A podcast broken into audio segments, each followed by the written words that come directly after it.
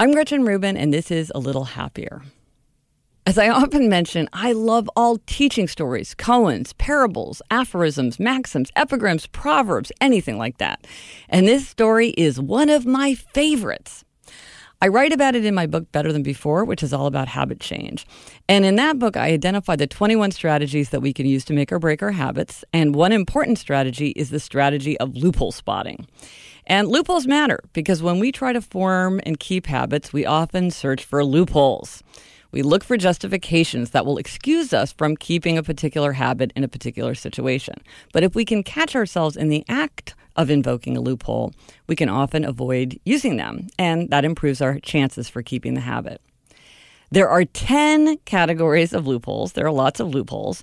And loophole category number 10 is the one coin loophole.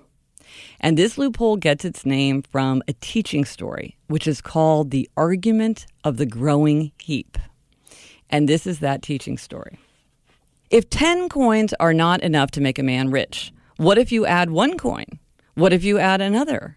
Finally, you will have to say that no one can be rich unless one coin can make him so. This teaching story highlights a paradox that is very significant to happiness and habits. Often, when we consider our actions, it's clear that any one instance of an action is almost meaningless. Yet at the same time, a sum of those actions is meaningful. Whether we focus on the single coin or the growing heap will shape our behavior.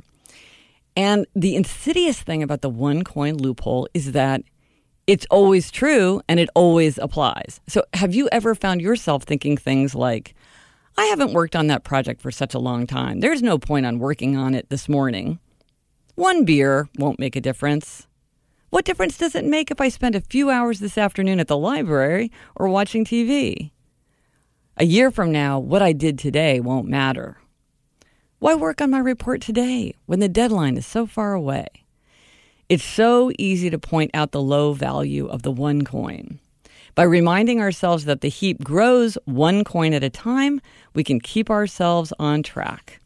If you want to read more about the one coin loophole and the other nine extremely popular and powerful loopholes, check out my book, Better Than Before.